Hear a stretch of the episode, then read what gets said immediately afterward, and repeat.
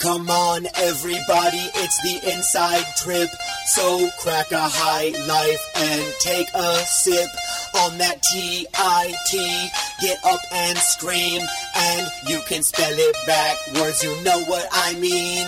Your boy Brando in the house tonight. Gonna lay it down smooth and keep it tight. When Ben Watson gets on the mic, you better get ready cause he brings the hype. It's about that time you already know. That nasty trip, this nasty flow. The inside trip, that is the show. Don't wind up on your back, bro.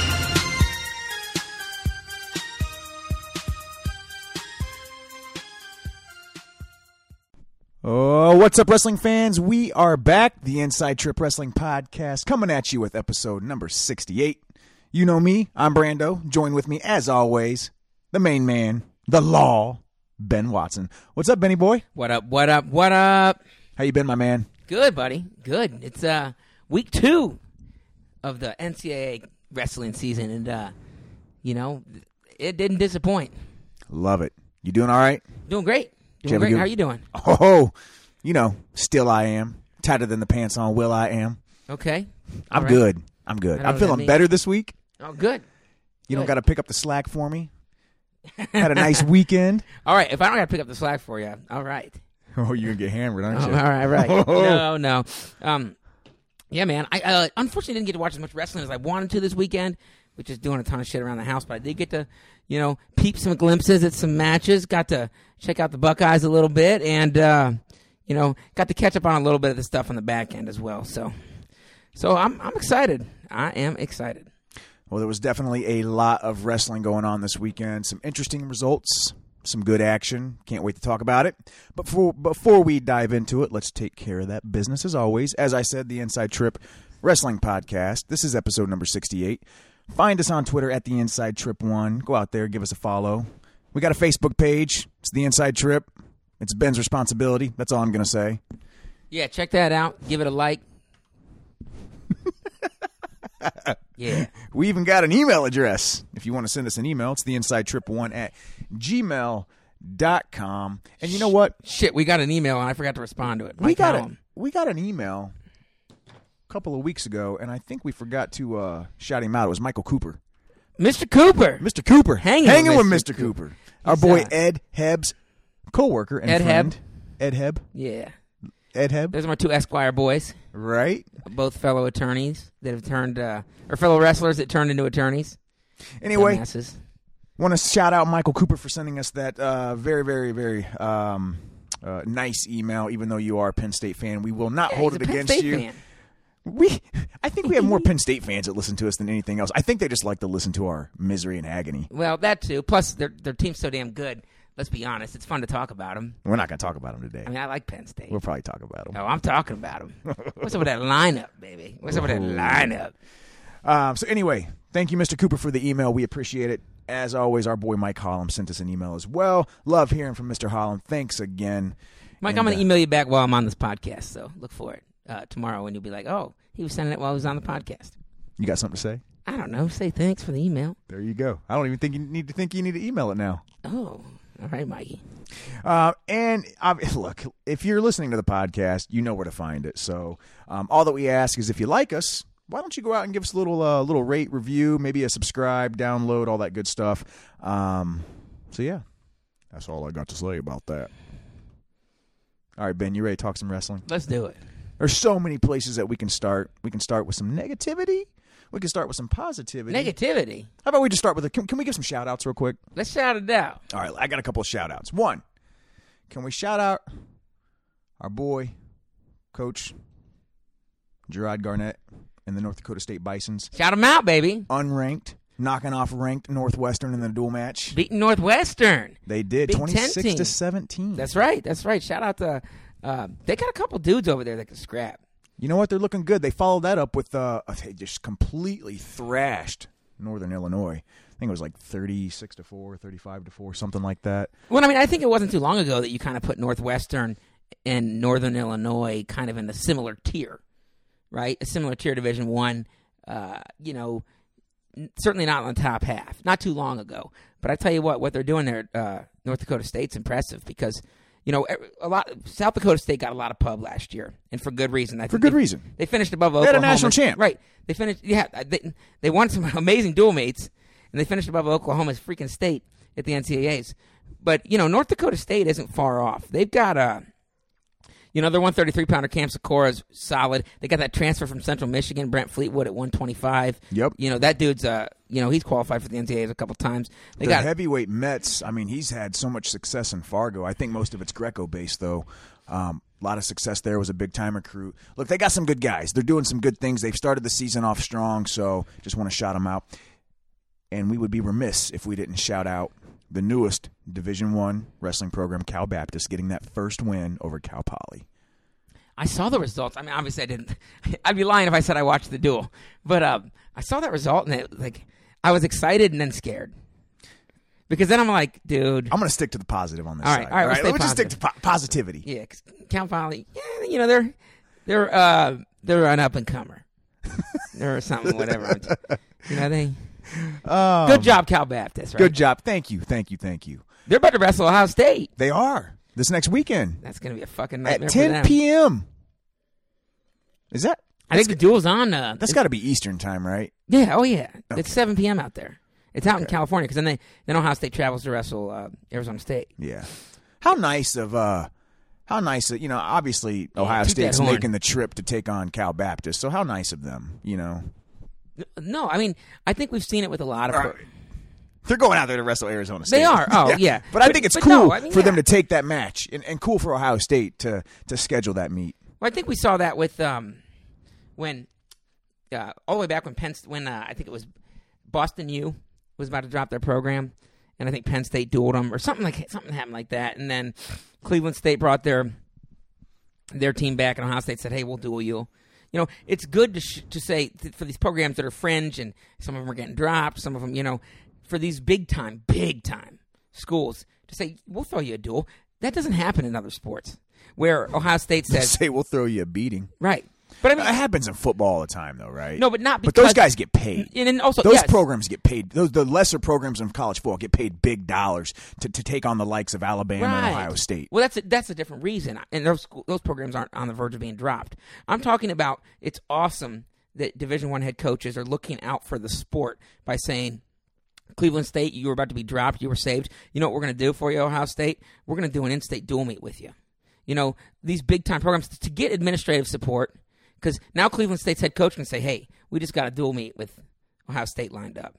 You know, we were about to be dropped. Cal Baptist is saying, "Hey, administration, thanks for supporting us. Guess what? We've got the number two team, returning number two team in the country, coming out to duel us. How sweet is that? I mean, that's awesome. That just shows the tight knit of the wrestling community. I've thought about that for a lot, a lot actually. That's all I got to say about that. I love it.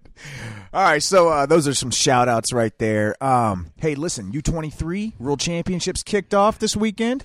Kicked off yesterday. yeah, Um, more the same. so I got to be honest, dude. Oh dear.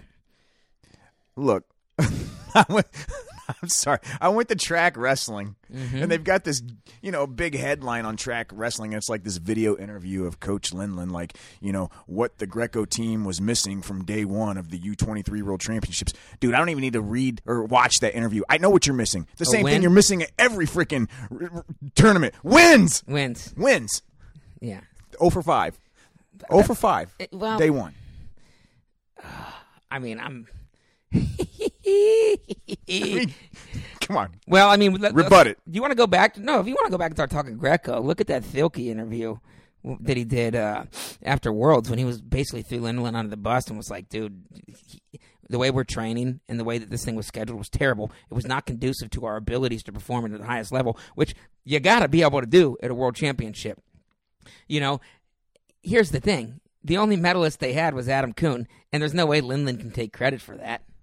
Not at all. I mean, Adam Coon was wrestling Kyle Snyder a couple months before that in the NCAA finals in folk style, which is much more similar to freestyle than it is Greco. You know, our our our stable guys like a Thielke, um, et cetera, you know, they didn't they didn't perform well. Kamal Bey was the only guy that had a decent showing other than that, and I think he was two and two and two.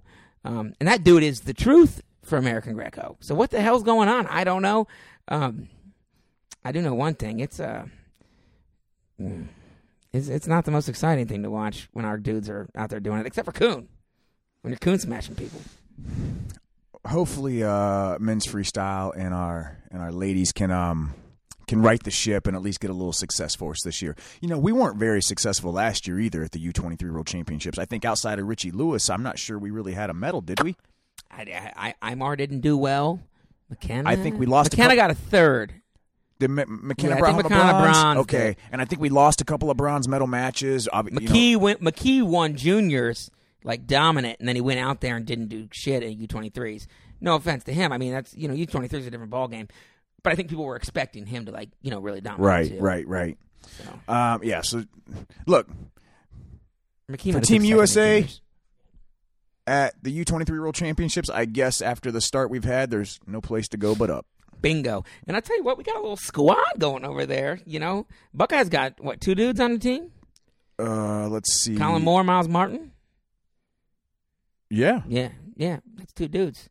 It's a squad right there. You got anything on the women? Um, I mean, I'm excited to see some of our girls who are wrestling over there. I tell you, the the one I'm most excited about, I think, uh, this year is um, Dominique Parrish. We talked about her a little bit last podcast. You know, Is she was- the dude from uh, Simon Fraser that dominated the hell out of everybody? She's not a dude for one. She, she, she is the girl um, from Simon Fraser. She was the 123 pound national champ last year. She absolutely dominated her All Star Classic match, um, and I'm pretty sure, if I'm not mistaken, and somebody correct me if I'm wrong, if anybody even pays attention to women's wrestling, which you should be doing. I do. Um, she actually won the U23 World Team Trials. I don't think she surrendered a, surrendered a single point throughout the entire tournament. So I'm excited to watch her scrap. We got some other people out there that it should I be think fun to uh, watch. Becka Leathers on the team. You would be correct, my friend. We also we got Becka Leathers, bronze medalist at the Senior World Championships in 2017. Now she lost to uh, Winchester. Winchester, Winchester um, at, at the trials, and that was kind of a shock to me. and then And Winchester goes and wins bronze. Right, right. No, no, no. She took fifth. Fifth. She So took Winchester didn't medal, but it was a surprise to me that Winchester because I didn't know much about Winchester, you know, and I was like, oh, Becka Leather, she's going to kind of be a staple now, Right. And uh, Winchester, rightfully so, won it, and then had a pretty damn good performance at Worlds. You know, she didn't medal. She probably won a little bit more. Uh, I mean, she took yeah. fifth in the world. Right. She she got she got in the medal match. She lost. Um, interestingly, I didn't even get pulled back into Repechage when I was over there. It's crap. Anyways, Becka Uh, Leathers. Interestingly enough, we actually have um, uh, two women with senior experience on this year's U23 Yeah. team because uh, Forrest Molinari, who just competed at the Senior World Championships, I think she also took fifth. I cannot speak to that. I think she also took fifth as well. Um, will be competing over at the U23 World Championship. So I think our women have we got a really nice team with our women's team. Um, obviously, we got some studs, some hammers on our men's freestyle team, um, and, and I and I think Greco is also still competing. So, um, Dude, our women, all they do is get medals. Seriously, they get medals on the senior circuit. They get medals.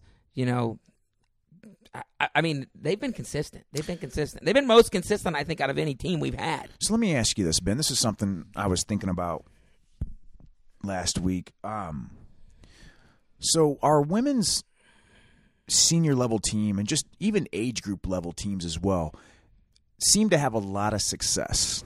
Um, the last probably you know five years or so, five six years, our women's senior level team has really had s- some success. I think they finished second or third every year. So, the Women's College Wrestling Association, the WCWA, is still relatively new. It basically got started early 2000s, didn't really start picking up until um, 2008, 2009, roughly.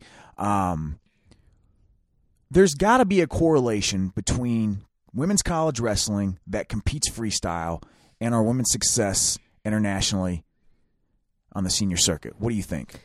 I'm glad you brought this up because I, I, think that we're going to have a dichotomy position here because I don't necessarily agree. I'm not saying it's not a reason why our men are not having success. I'm talking about a correlation of our women's success. Think of how rapid. Oh, okay. Think of the I- I get what you're rapid growth Yeah, of our women's success. Sure, sure. Oh yeah, no, yeah, okay. I'm not making No, this uh, college. Yep, No, no, no, no. Yep, I, I, I, yeah, I, I, I pick up exactly what you're saying now, and oh, absolutely. I think that, I think that, well, I think that there's a there's a multitude of reasons why our women are doing better. One being that it's becoming more popular, Absolutely. right? You know, it, it, it's the age old saying of what if LeBron James played another sport? I mean, he would probably be an amazing. If he started with wanting to be a wrestler or a football player or a soccer player at the age of whatever, he would be elite at all of those things because he's an athlete. First thing you got to do is you got to get those athletes. So now, what women's wrestling is doing is attracting athletes. I'm gonna tell you right And- now. and those women I'm- I'm, gonna tell you right yeah. now. LeBron James would not be the winning jockey on a Kentucky Derby horse. No, LeBron James, his feet would drag to, to- the ground. Um, yeah, fair point. Fair point. But no, I, I think you're right. I think that now that women. But okay, so I'm not answering your question. Yeah, I think the fact that they're wrestling free, wrestling freestyle 100 percent would only help in anything, even men's. But but men are still having are, are still having such success that it's it's not such a detriment that it's actually worth looking at at this point. In my opinion, I would no, wish no, they no, would no, look at it because I'd rather have the men wrestle freestyle. I think there's Women- some tweaks that they could do in men's college wrestling to make it more advantageous for us on the seniors. You don't got to go full freestyle. A push out rule. You know, I'll tell be you what. We we bust David Taylor's nuts so much on this podcast, but I, he, I'm you know, not he- busting any he- dude's nuts on this podcast. I'll tell you that much right now. You don't even bust your own nut. So anyway, right. um, you know, he, right. he tweeted out something. you can't argue with that one. can't argue with that one. You know, he tweeted out something that basically said, and I agreed with him on this, that, you know, college wrestling would be wise to adopt a push out rule because it would force guys to learn how to wrestle in the center of the mat, which is what you have to do in international wrestling. If you don't, you're going to give up some points. Well, and it also And forces you to learn how to actually re- wrestle on the edge of the mat rather than just get pushed out and free, re- you know, a fresh start. Uh, of course. No, I mean, I get what you're saying. Yeah. Anyway, Um. So yeah, long story short, is it, it absolutely is helpful for the women to be able to wrestle freestyle. I think the biggest, the, the biggest contributor to the fact that the women are now, um, you know, having success, having a great amount of success, is the fact that it's becoming more popular. And we've always said on this podcast, and I will beat this ad nauseum, and I don't care, guys. We're gonna move on to we're gonna move on to college wrestling here shortly. The way to save men's college wrestling is with women's college wrestling. You want to solve the Title IX issue, along with not making it a significant amount more money from from a dollars and cents standpoint. Men's wrestling schools should adopt women's wrestling. You got the Title IX issue figured out, and also you're growing the sport for both genders, and that's what's cool, and that's what's up, and that's the news. and knowing is half the battle. Don't do drugs, kids. dare.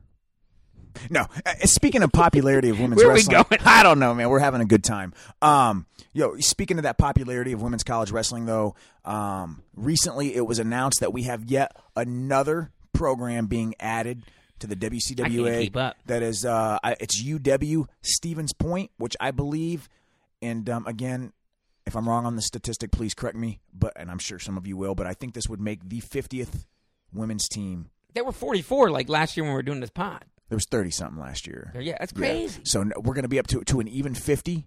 That's great. I mean, Tiffin landed this. I'm going to tell you team, right now. In, in two years, maybe three years, there will be as many women's college wrestling programs as there are men's D1 programs. Bingo, bingo. The, the the thing that women have, God, we're going off on a way tangent. Is you know when they make women's division, when they make an NCAA division, it's going to be all of the wrestling teams. So they're going to have a division that's about the similar size as men's, but some of those teams are going to be like you said, Stevens. Is it Stevens Point or Tiffin? And Tiffin just got a team. Mm-hmm. We, should- we got to go check them out. Actually, that would be awesome to take a trip up there.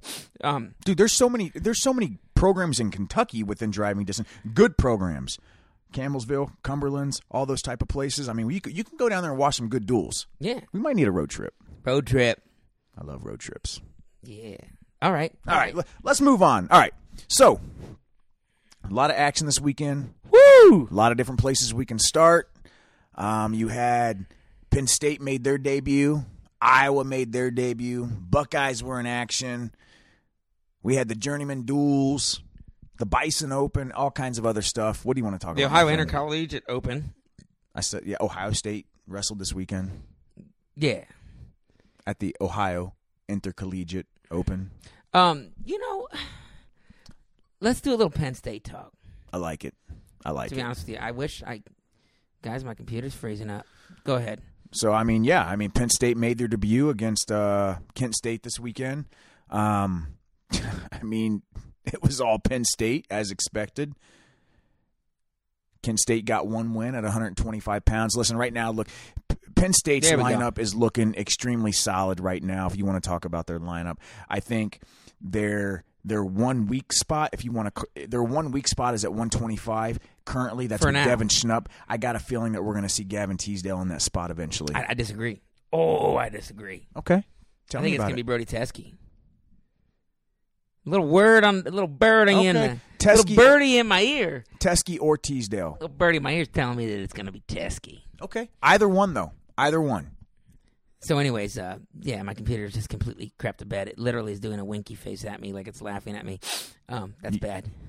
That, that's real bad. Anyways, um, the question, the question, the question is, is, is, you know, Penn State going to pull one of their red shirts? And the, uh, the answer is obvious. They're going to pull Teske's or Teasdale's red shirt because they don't have the room to be able to redshirt both of them. Teske's a little smaller, is my understanding. Teasdale, you know, very seasoned wrestler coming in, high credentials. Um, you know, he's taken some weird losses in high school. A couple weird losses, not a lot. God, I can count Come on, hand. Teske, No, Teasdale. Teasdale. Um, you know, I, I guess I'm just speculating that I think it's going to be Teske, and I probably shouldn't have even said this to you because now it's a fantasy. I'm giving you some fantasy gifts here. It's all right. I think uh, everybody's got birdies chirping in their ears, and you've got one, and you're saying Teske. The point is, either way, I don't think Devin Schnupp is the guy. Now, with that said, they can wrestle Devin Schnupp all year long at that weight, and they're still going to win the national title. Oh, it's not even close. They could redshirt both of these guys, They could. you know, 100%. But, I mean, they won nine out of 10 matches. All nine matches they won were bonus points. I think all of them were pins except for two, two tech falls. Um, they do what Penn State does. Let's chat about a, a couple things with Penn State, if you don't mind. I do. I do love their team. One, Roman Bravo Young, RBY, dude from Arizona, comes in, true freshman. They're starting. They're not playing the game, and it's, it's you know they're not playing the is he going to redshirt, is he going to start game. True freshman starting off the gate. I don't Out think the they had a choice with this guy. Okay, I really don't Talk think they had that. a choice, and, and I'm saying it's a bad thing. I think, um, I think Bravo Young is battle tested, is battle tested as as as they come. Um, they're really thin at 125 and 133. Somebody had to start out the gate. I think he was a great choice for it. And he went out there and got the job done against uh, Ohio guy Tim Rooney. You know, Tim Rooney, I think was a was was a state champ, State runner up. state runner up in Ohio. State runner up to I think Taylor to Taylor Bermani, maybe. Maybe I'm maybe, maybe I'm maybe I'm mixing it up. But Tim Rooney, a day before that, goes out and is leading almost the entire match against DeSanto and gets taken down at the end to lose. Well, uh, Now you got I- I think Bravo Tim- Young okay, beating the hell minute. out of Hold him. on. Okay, we're going transitive property here. I'm, I, and I'm not. I'm not even going to go down this rabbit Love hole the with you on this property, transitive baby. property with them. Look, I, Tim Rooney got the first two takedowns against DeSanto. DeSanto's pace, which is you know of legendary status, then proceeded to take over, and he won that match. He did, Okay? but it was close. I mean, it was a No, legitimate match. I'm I'm not saying it wasn't, but at this point in the season, I'm not reading. I, I'm not going to read too much into the Roman Bravo Young pins Tim Rooney and DeSanto needs a takedown at the end to beat Tim Rooney. To I me, think- that does nothing. Well, I think it's more. It's more of the of the. What I'm saying is, that I think Roman Bra- Bravo Young is the truth. I think that the. I think the reason why they pulled him, yes, it's because they're thin, but I also think they looked at the dude and was like, "This dude's ready to go." 100. percent Yeah, this dude's ready to go. Agree with you. So now, hell, fuck, 133 is a. It's a brutal weight class, not just in the country, but also in the Big Ten. Absolutely. I mean, dude might have a losing record in the Big Ten going in the NCAAs, but doesn't mean he can't doesn't mean he can't All American. I think that's I think that's smart. The other thing is they got Jarod Verkleeren at 149. You know, they got Brady Berge, who's on that descent plan right now, right?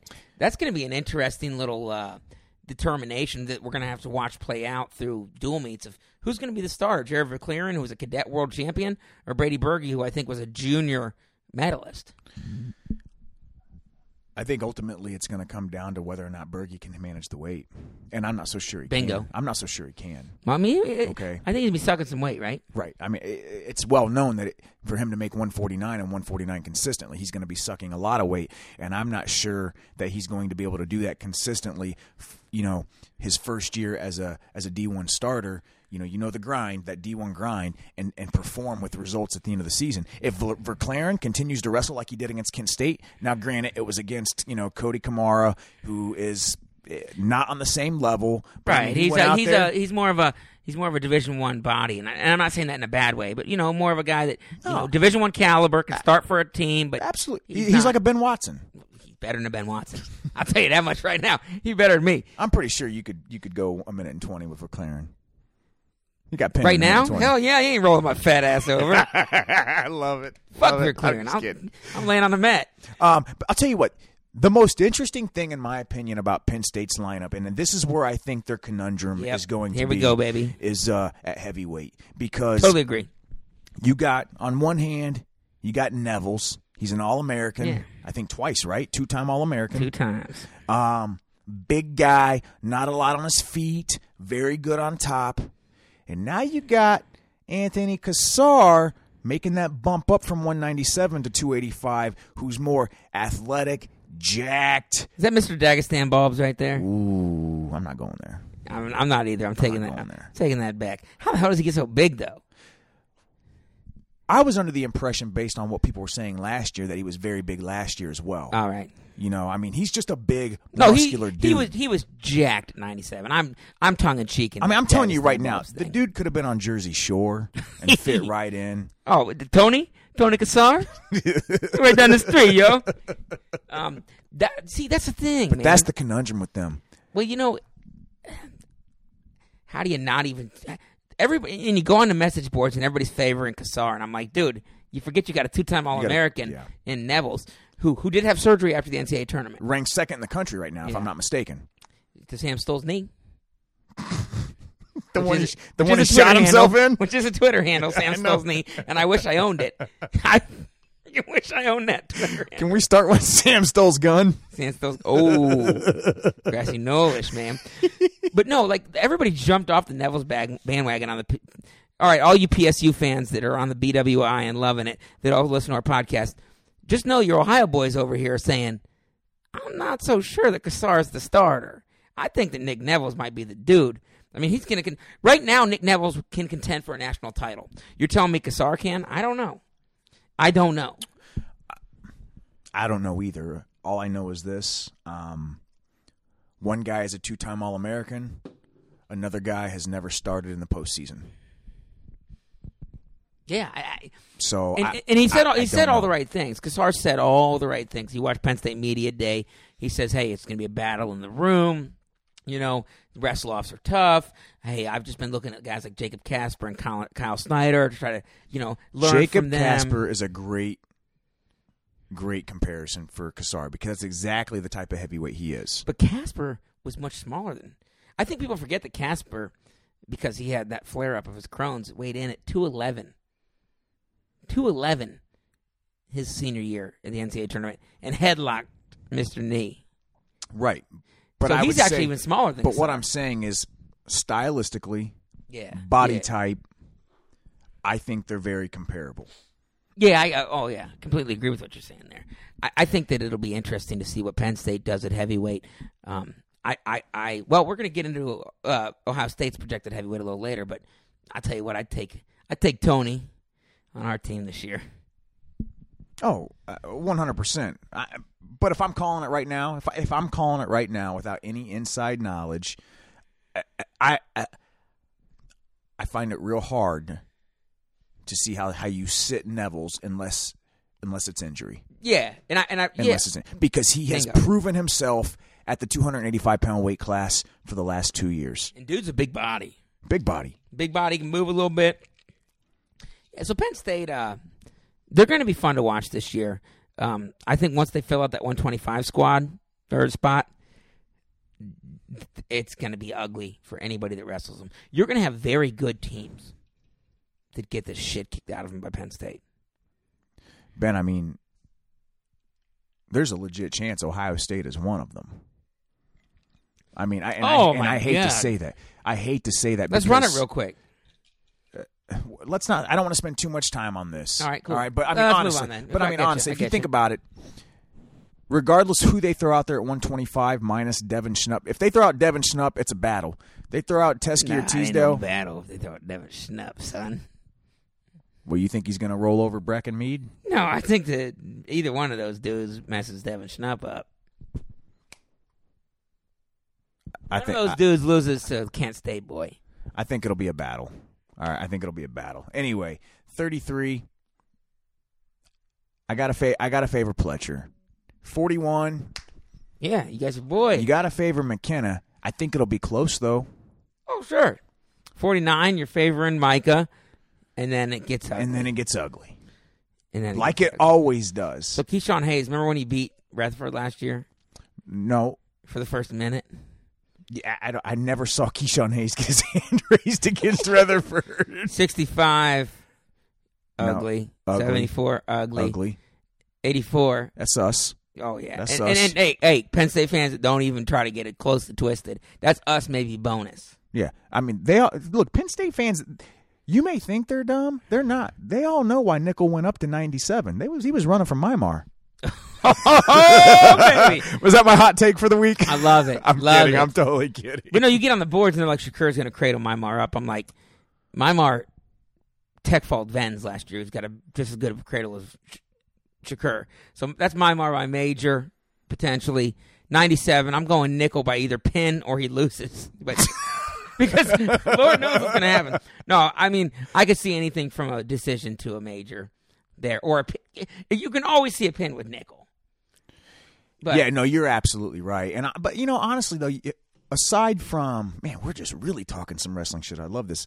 Um, aside from the Kyle Conel debacle, Right. debacles at NCAA, Kollin Moore really hasn't shown a propensity to go to his back. Right, right. Okay, so I, now if there's any guy in the country at any weight that can put him on his back, it's Bo Nickal. Oh, it is one hundred percent. Yeah, I'm thinking that's a decision to major with the outside I'm look. Nichols. Nichols obviously the favor there. oh, that's what I'm Um, saying. Yeah, You, you never know what could happen at heavyweight. Look, you got to. It's Penn State, man. There's just no way around it. it's Penn State, but I think that I think especially I think it's I think Singletary could keep it close to a decision.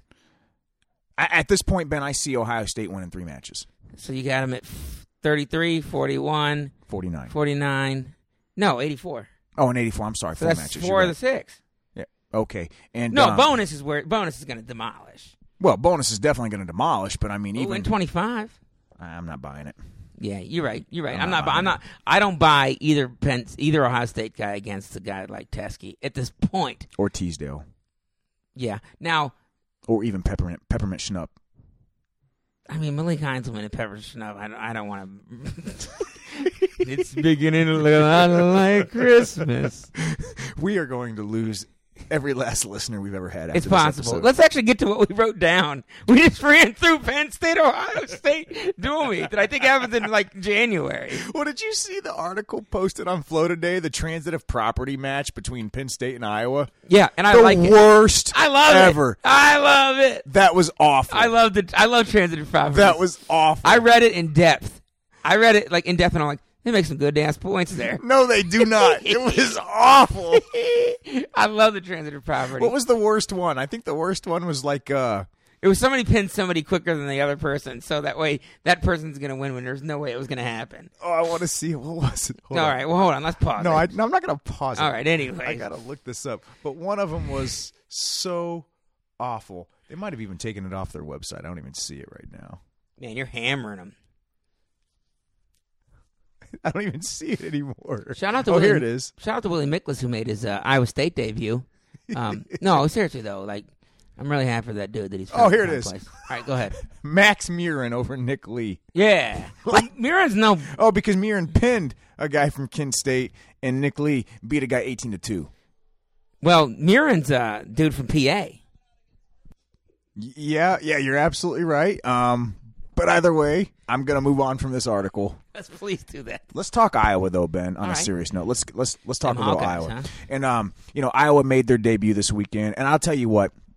At some point in time, I think I, it would be fun to really to really break down their lineup against the field because off the cuff right now, Iowa has a lineup that I think is a bit scary. Um, that I think can do some damage. I'm, they're not going to overtake Penn State. Don't get me wrong. Um, but I'm really liking their lineup. They had a lot of success this weekend, and they were out with two key starters. So let's talk about them. They downed Kent State 45 Yeah. to nothing. They downed Cal State Bakersfield 36 to 3. Now, granted, they were out Michael Kemerer. They were, you know, without Michael Kemerer at 174, and also without Warner at 197. And Sam Stoll's knee. Um, and say, oh, that's right, you're right, Sam Stoll as well. So three, three key, three key starters. Three, like all American type, you know, all American type guys. Two of them have all American, and one of them, Yeah, who, well, two you know, are all Americans, Yeah, and one is a super freshman. Yeah. So, yeah, their lineup is scarier than. You know, when I when I look at their lineup, I'm like, yeah, you know, I'm, I'm pretty impressed with it. But then when you actually break it down, I, I, you know, they've got a hell of a lineup. And you're right, we we can at some point break down their lineup and really dive into it. But they've got a Spencer Lee, who you know, for all intents and purposes, might be one of the top locks to win a title this year. Um, Austin DeSanto, who had a tight one with Tim Rooney. I, you know, I I think that Austin DeSanto's excellent, and he had a really cool. He had really cool parts of last year where he won some really awesome matches when he almost teched Stevan Micic. Um, but I think he is. I don't. I, I think he's somewhere in between. you know that almost teching Steve Micic and his barely beaten Tim Rooney.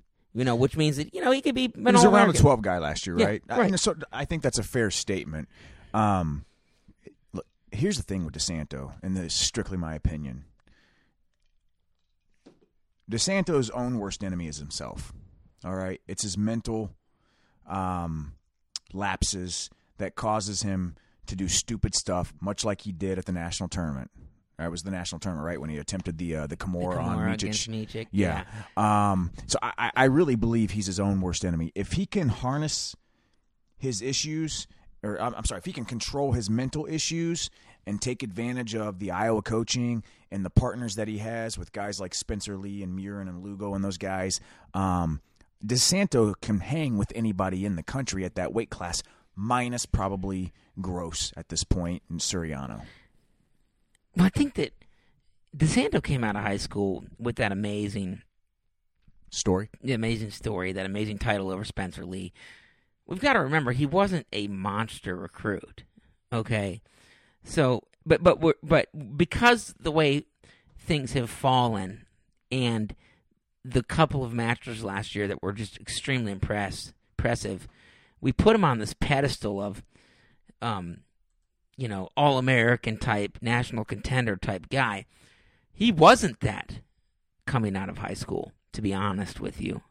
Um, you know, you, you indicate you talk about his mental. Uh, you talk about you know he needs to harness his his ment the mentality of um, y- you know to, that, that Iowa might be able to assist with.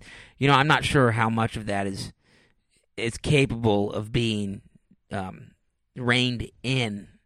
Um, you know, so I root for the guy. Uh, I, I want the guy to do very well, but I think right now he is a bubble All American contender at a weight class this deep. Um, go ahead. Yeah, I mean, I get that. Look, 133 is a very deep weight class. All right, it's going to be a grinder, much like it always is. Um, so I think it's a fair statement to say he's a bubble All American guy.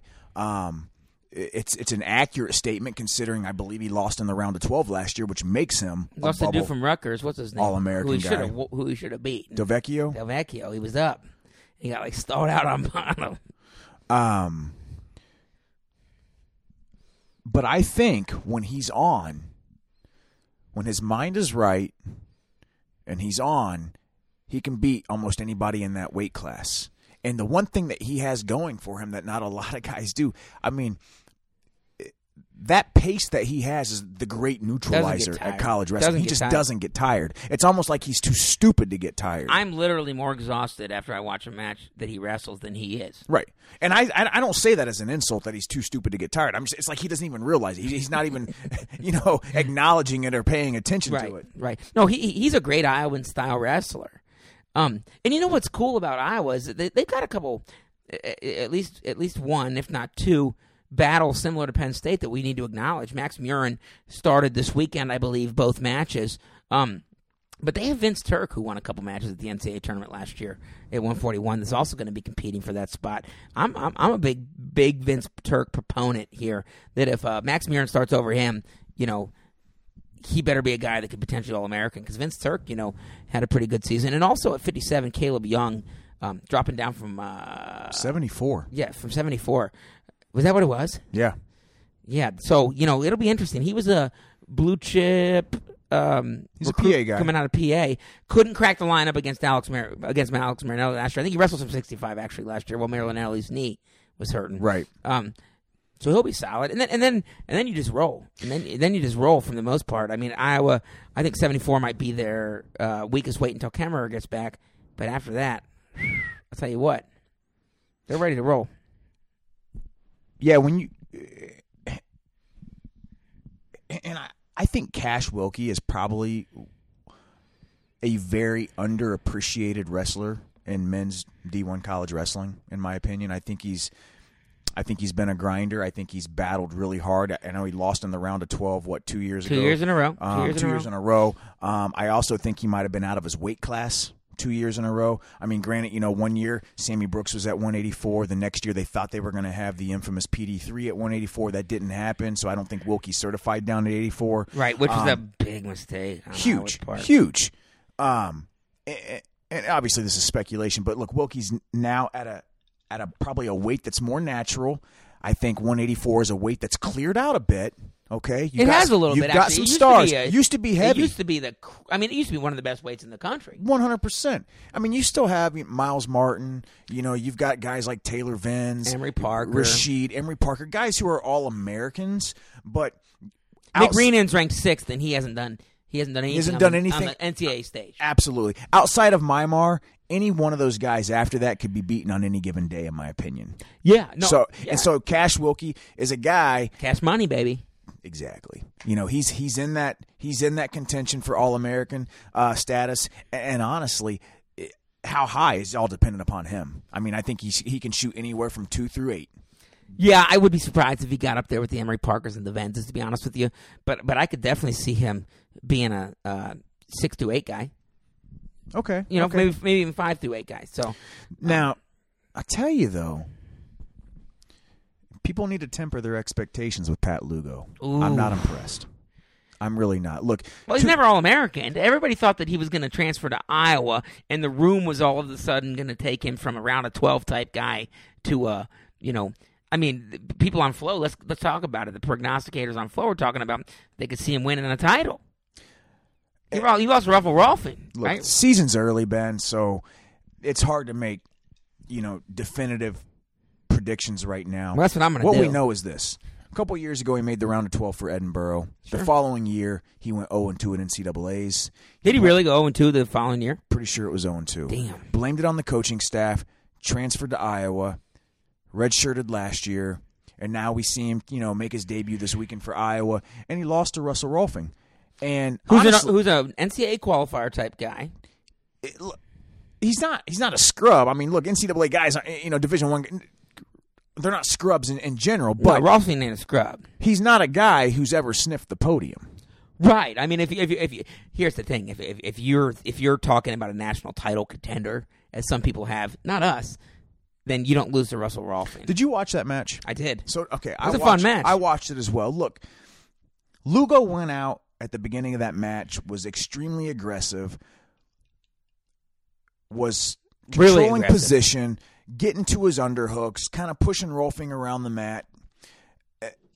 I don't know if he wore himself out or what, but essentially, Rolf Rolfing's length was the difference in that match. He scored three takedowns from distance low level singles. Well, they were all low level and they all came out the back door. One hundred percent. so and that and with a short guy like Lugo with short arms, if you can get in on a low level shot and split the middle to where you can kind of get your legs through to where he doesn't have much of an opportunity to control those ankles, you're going to be in the money. You're going to win that battle. Yeah, you're going to be in the money, especially because a couple of different times he almost scored even one more time. You hear their coaches, you hear the Rolfing's coaches in the corner saying, "Get your head up," in in the scramble. And as soon as he got his head up, Lugo, because of his short body style, was at a severe disadvantage in those scrambles, and that's what happened. He won every scramble, and I tell you what, he he took he took him to the woodshed on top for the most part with riding him tough. He didn't turn him, but he was able to ride him enough to score a point off that. I No, believe. Lugo had riding time. oh, you're right. Lugo, Lugo did ride him. time. I think Rolfing Rolfing erased it, or it was close to it. No, you're right. He took him down at the end. And it was 10 The final score was You're 10 right. to 9. So, look, going in, You're right, It was you're 8 right. to 7 with under a minute left. And this is the part And Rolfing was down. Rolfing was down. Rolfing was down to start the third. He got the escape. It's eight to seven, going with under a minute left to Lugo's advantage. Right. Rolfing secures a takedown with three seconds left. That's the part that concerns me the most about Lugo. If you're a national title contender, and I agree, I get it. It's early in the season. That was where You- they scrambled, and Rolfing somehow ended up on the back, and Lugo almost tried to like funk him, but he couldn't. It was a low it. level single, split the middle, just like the other two ones. Uh, You know, uh, final I score was ten to nine. it, yeah. But Lugo gave up a takedown with three seconds left. Rolfing won that match because of that. That's something he's got to correct. He absolutely has to correct that. That's mental awareness on the mat, in my opinion. Well, yeah, I, you know we've seen Lugo lose matches throughout his career, but I'm not sure we've seen him lose matches to a. Well, Russell Rolfing was ranked 18th in the country, um, you know, at the time. So let's let's let's let's understand that at least it wasn't like he lost to a scrub. Like I No. didn't put him on my. He's a tough competitor, but guy. he's never sniffed the podium. Look, he's never been a guy that we're like, yeah, Rolfing's in the shot. You know, he's one of the, the All American contenders that we're you know we're pegging Well, going maybe into he the is national tournament. Maybe he is this year. I don't know. I hope so. That would be awesome. But you make a you he make a was fair pretty point. tan. He looked good, It's California. like like good, like in a What are you talking about? like a like he looked no like wrestling wise. He looked he looked good. He wrestled really well. I mean, he wrestled a, a really good match. Obviously, was the victor. And he could have easily, you know, kind of broken in that match when Lugo was kind of up, but he came back at him because Lugo. Think about it. You're this Iowa dude who's Iowa styling the shit out of you he is up on you, and and all you did was kept on staying in the center as much as you could and got in on some shots. An impressive win for Rolfing, nonetheless. Absolutely. Um, so anyway, I think a, a really good weekend for Iowa. Minus three key starters. Um, Lugo's got some stuff he's got to work out. I'm not looking too much into the DeSanto close match with Tim Rooney. Um, Agreed. I agree. I do think uh, I, I- I do think that Iowa has a chance to contend with Ohio State for that number two spot. Well, yeah, I think there's a couple different teams that can contend with for Ohio State with that number two spot. I think that Oklahoma State, with their eight returning All Americans, if they fit the lineup right, they they can contend. Iowa absolutely can contend after we just looked at that way. After we just looked at that that lineup, and I also think that I, I like a team like Michigan and some other teams like that. So, yeah.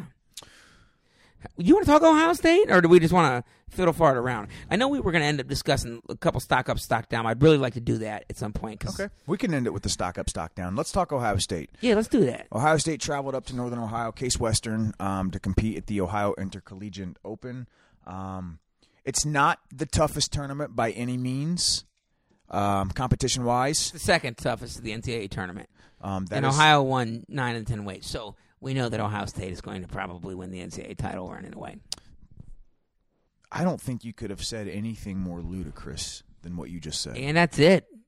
As always, friends, don't wind Did up you on ever your see back, Billy bro. Madison? I'm trying. I'm trying to end the. Did you ever see I'm Billy trying to end the podcast on that statement. And uh, we are all Dumber. dumber for listening to what you just said. No, literally, that should be the meme that we tweet this out with for us. hey, Zeb. I know that's not on, but that even makes it even worse. I don't even know what you're talking about. Yeah, baby. All right, let's talk Ohio State. Ohio State looked good this weekend at the uh, the Ohio Intercollegiate Open, as you would expect them to do. Um, they had nine champs. They had 13 finalists. We had Bucks versus Bucks in four out of the 10 finals matches. You know what they said? What did they say? Nuck if you buck. Who said that? I don't know. He's a rapper from like the 2000s. Kevin Claunch would know. Nuck if you buck. I love. Nuck if you buck. Nuck if you buck. I'm gonna put that meme out again about us being dumber for listening to what you just said. You're on a roll, my man. That's what happens when we split a bottle of wine.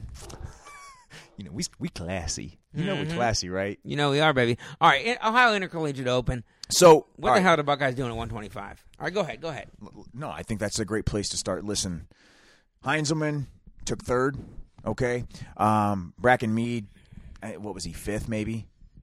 I I, I'm, I, I think it was like roughly No, fifth. tell It's I okay. Um, I know Heinzelman beat Mead this time again, five to two. Went to third. Uh, Mead Yeah, he lost to Heinzelman in the uh, Conti semis. five to two, Yep, five to two. and I think he took fifth. Yeah, it took fifth. Yeah, took fifth. Um, you know, Heinzelman took a took a tough loss to the to Cronin from from Indiana. Um, Well, let's talk about that. I think you're going. Look, Heinzelman, he's going to take losses this year. And Cronin, while he's not a world beater, he is a guy from California that had some, some success in high school. He's a Greco guy. I think he took a, a gold medal at the junior. I don't know. right. I think he's a five, I think he's a four or five time Fargo All American. Right. But his best win in college is against Tommy Cox from North Carolina State. Got tech followed by Milhoff last year. Look, the bottom line is I'm thinking his best win might be against Malik Heinzelman right now. Well, it might be. the bottom line is the cavalry isn't coming for Ohio State at 125 like NATO did last year. So the Buckeyes are going to have to have to make a determination of whether or not it's worthwhile to pull Malik Heinzelman's red shirt or let Brakan Mead wrestle. Who Brakan Mead lost to the, champ, who literally took third in the Perrysburg district last year at 113. Right. That's Ohio. No, I get it, man. That's that's Ohio high school state. So listen, let's let's keep it simple. The question is, at this point in time, is it worth pulling Heinzelman's red shirt? And I would say emphatically no. No, I mean Absolutely He, lo- he lost. Okay, so let, let, let's let's look at this a little bit. He lost to Cronin, who is a junior, who's never started for Indiana. Been behind Elijah Oliver the last few Oliver. years, right? Elijah Oliver has had some nice results, and he's also had some head scratching results. Has never done anything at the NCAA tournament. He's qualified, and Malik Heinzelman can't beat this guy's backup. I'm not sure that Ohio State, regardless of who he starts, getting somebody out of the Big Ten. Ben, I agree with you. We've talked about this ad nauseum.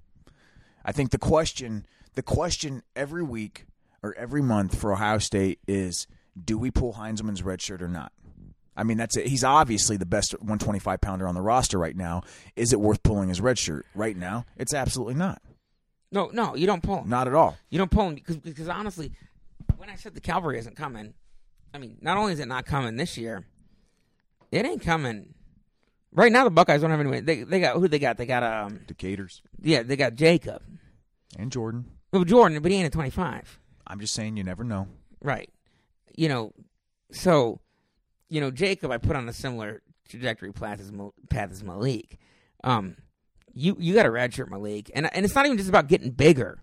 Because people were saying he weighs about 135. You know, he got up to about 135. Now, granted, he needs to get bigger, but the bottom line is he's not he's not he's not giving Ohio State a, uh, an All American contender. I could tell you're an attorney. Everything's the bottom line. yeah. Bottom line. Well, the bottom line is that No, no, I agree he's not you. contending, so why pull him? So right now we're not going to pull him. I don't see it happening. I just don't see it happening. No, right and now. I don't even think that the, there's anything he can do this year absent, you know, beating some people in some opens that are just like really good that would make me ever believe that you should pull a guy like this this year. He is the epitome of the guys that need a redshirt year. I agree. I agree with you. Um, I think Pletcher went out there. Pletcher did what you expect him to do. He won the title. He bonused in all of his matches. You expect that from an All American like I? that in this type of tournament. Yes. Do we expect? All right. I mean, this ain't this ain't Midlands. This ain't Reno. Right. It made me breathe a deep sigh of relief that he actually went tech fall, tech fall, major fall. Uh, right. Because you know he's tight. With, but you expect that in this type of tournament. All right. Well, let me talk. Let's talk about Pletcher for a minute. Do you see a jump from him this year? Do you see it? Like prognosticating? Based off of two weeks, No, no, no. Do- just, or just am I expecting a jump? generally, yeah. So I'm expecting Pletcher to elevate his game this year. The problem is, is he going to elevate it enough to pass Seth Gross, Nick Suriano, Stevan Micic? Daton Fix, those types of guys. He hasn't wrestled fix yet, but yes. Yeah, you're right. You've got three guys in front of him who placed one, two, and two at the national tournament. When do we see Mymar's biggest jump? His junior year, right?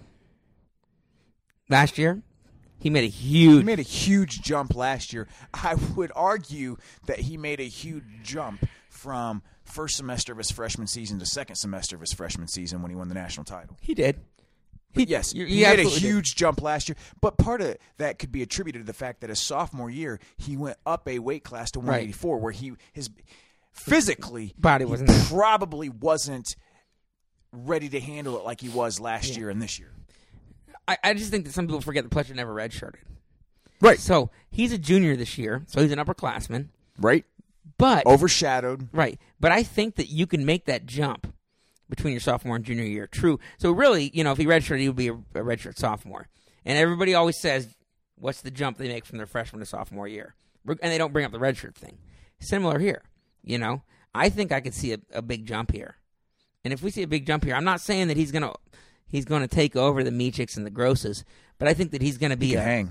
yeah, I think he's going to be able to hang, and I think he's going to be a guy that can maybe score a little more points this year, maybe a little more offensive. No, I, I- like it, Ben, and I and I don't disagree with you at all. Um, one forty one. I'll tell you what. I've, I I said this a long time ago when he announced he was coming to Ohio State, and I'm going to say it again.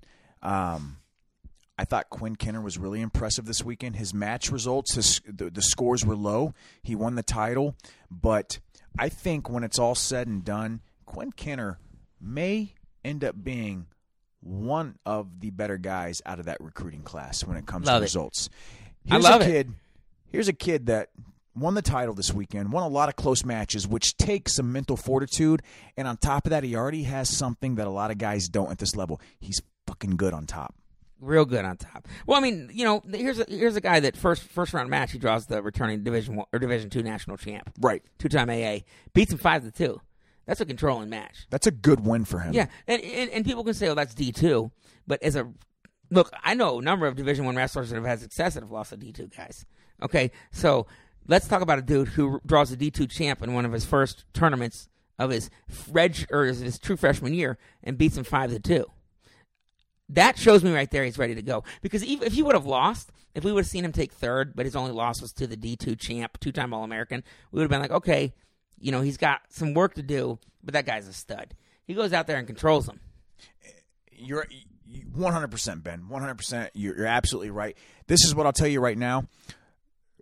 Joey McKenna is an amazing wrestler, one of the best leaders that Ohio State has on their team. We're fortunate to have him. He's going to be gone next year, and I think we're going to be able to slide Kenner in. He may not have the immediate results that McKenna's going to have this year, but Kenner's going to be competing Yeah. next year. He's going to be competing for All American status, I believe, as a redshirt freshman. He he may he may have the results that Joey McKenna has. Who knows? I mean, I'm that high on that guy. And what's great is also they got uh, D'Emilio coming in around that weight class too, who is just an absolute monster. So Underappreciated yeah, monster. I mean, I tell you what, Ohio State's set at the the 141 weight class. I like it. for the next couple years. Let's 49, no baby. Let's talk about this. I know you and I, you know, we had some text exchange this weekend with a little difference of opinions about this. Did we? I thought it was about something different. Mm, No, I think it was this, man. I think it was this. Well, So I- I didn't You're pretty that. concerned. You got concerned about, you know, Micah Jordan, national title contender. I didn't get concerned about Micah. Did I have you mixed up with somebody else? I'm pretty sure the text. No, all I said was I was impressed with Sasso. I was impressed that Sasso was able to keep it that close with the guy who's a title contender. I So- thought Sasso was impressive. You know, one of the things that was really impress- impressive about Sasso this weekend was the fact his ability to score a lot of points, and he did that in in all of his matches. And then goes out against Micah Jordan, loses nine to seven. Now, I will never put too much stock on in a a, a teammate versus teammate match because they know each other. We were talking about the Luan Cleary thing. The whole that I think that's what we were talking about. Um, all, all I was saying was that I was impressed that Sasso was able to keep it close with Micah Jordan, who is a legitimate title contender, who's a two-time All-American. You know, Sasso goes out there and he tech falls his first two opponents as a true freshman. That's great, especially because I think the tech falls were kind of um, low scoring on the on the loser end, which means that he's probably up there working some uh, shit on top. The fact that he can give Micah Jordan, a two-time All-American, title contender, a match as a true freshman. Now I know. Here's the thing. What do we see mostly when we see those types of teammate matches? We see low-scoring matches, regardless of the the difference of abilities. The Luan Pantaleo matches, regardless of the difference of abilities, we normally see a low-scoring match. These guys went out there and slang it, and you know I think that Sasso, you know, you say that Quinn Kenner might be the top dog of this recruiting class. I'm not sure Sasso doesn't step in next year and is an immediate title contender. I'm not saying Quinter's or Kenner's going to be the top dog. I just think he could end up being could end up being one of the best out of that recruiting class. I think Sure. he he's very much overshadowed by Sammy Sasso, Gavin Hoffman, and those types. Okay, that's Yeah. what I'm saying. No, I get your point. I mean, granted, he was uh, I think he was the number one ranked guy in the country in his weight class. at 138, right? Yeah, no, so- I get it. Um, either way, What do you think about the Sasso Jordan wrestling match?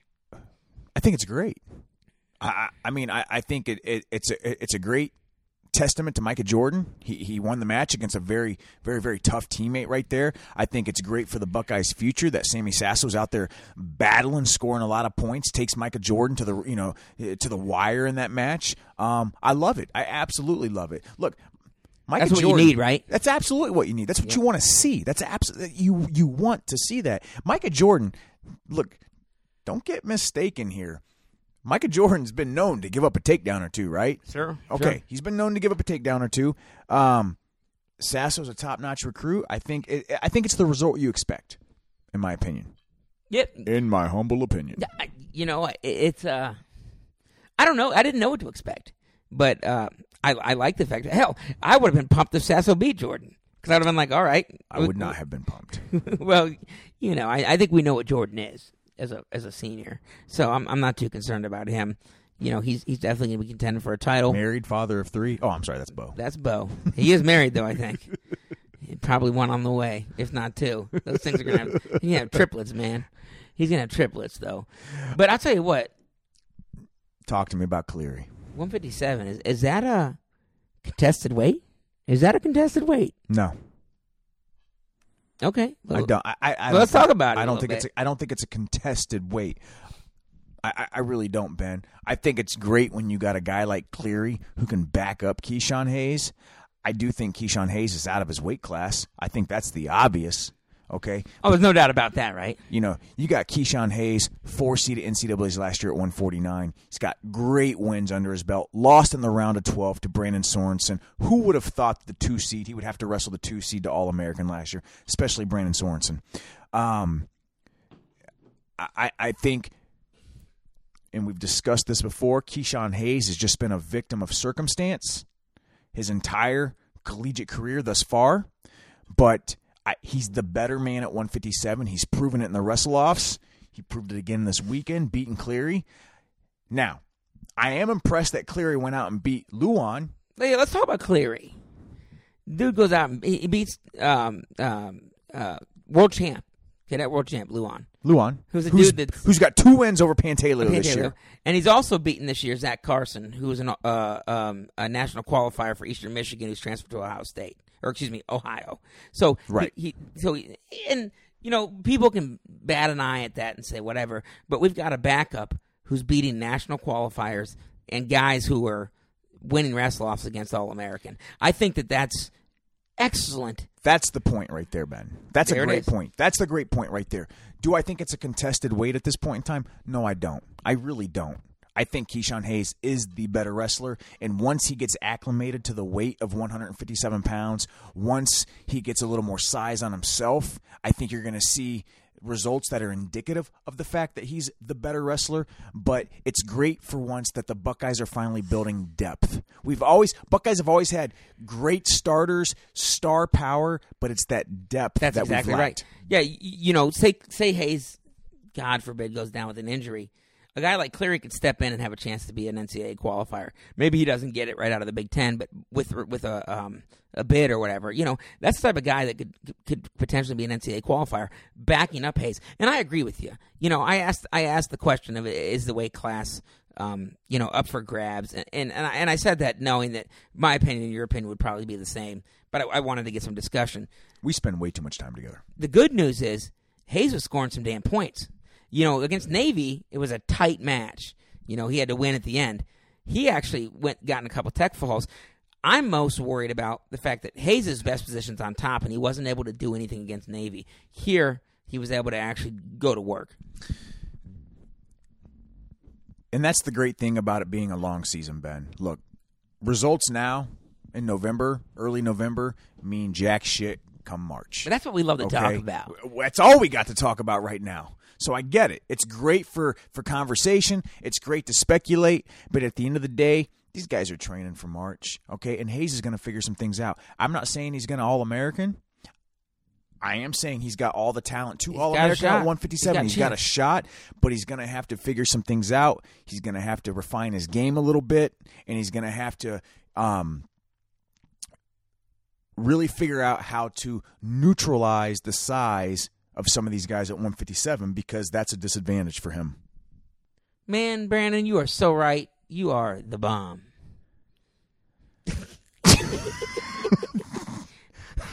One sixty five Kaleb Romero. versus Fritz Schierl, if you will. Look, man, I I don't have a ton to say about 165 and Kaleb Romero. I will say this: look, I don't think Romero's re- results this weekend were were exciting by any means. Um, I will say that he got the job done, and people need What to remember. mean? People, what, what it means is this: he went out, he won the title, which is what he should have done. But people need to understand. He never wrestled big tournaments in high school like we've already discussed. He only wrestled 12 matches in his redshirt year last year. He Stop went reading my 11 and notes, 1. Brandon. I'm not reading your notes. Shut up. Okay? So you need to keep that keep that in mind. He's still getting acclimated to Division 1 competitive comp, competitive wrestling, okay? And so you're going to see this from him. I don't think he's going to be the most exciting guy on the team right now, but as long as he continues to progress throughout the season, I think we're okay. One, we spend way too much time together because that's what my notes say. I mean, I'm pretty sure you just freaking read off my dictated notes. I didn't read anything off your dick, whatever notes. Yeah, you read my dick, and it said that Kaleb Romero is going to take some growing pains. I'm gonna need my uh, reading glasses to see your dick. yeah, I know because it's too big, and you have like farsightedness or whatever the fuck. You don't know what reading glasses are, do No, you? I have no They magnify things. Oh well, then yeah, there you go. I'll get my wife a pair. she says she hasn't seen it in years. I need some reading glasses. Can we just move on? Babe, are we hooking up tonight? I need some reading glasses. I'm pretty sure there there are young kids that listen to this podcast. Ah, well, you know what? Penis and vagina. Um, no, I, I, I think I think truth be told, one, I'm not going to similar to what you said. I'm not going to take an eight to six match against Fritz Schierl, who actually is a uh, actually a pretty good Greco specialist. I'm not going to take that into account because we, you know, wrestle offs suck. You wrestle a dude every freaking day, and you know. That's not indicative. What, but the problem is he did have some close matches this year, and I'm not going to say I was never high on Romero because I, I was always excited to have him as a, as a, uh, uh, um, a, you know, an Ohio State recruit. But I was hoping for a bigger jump.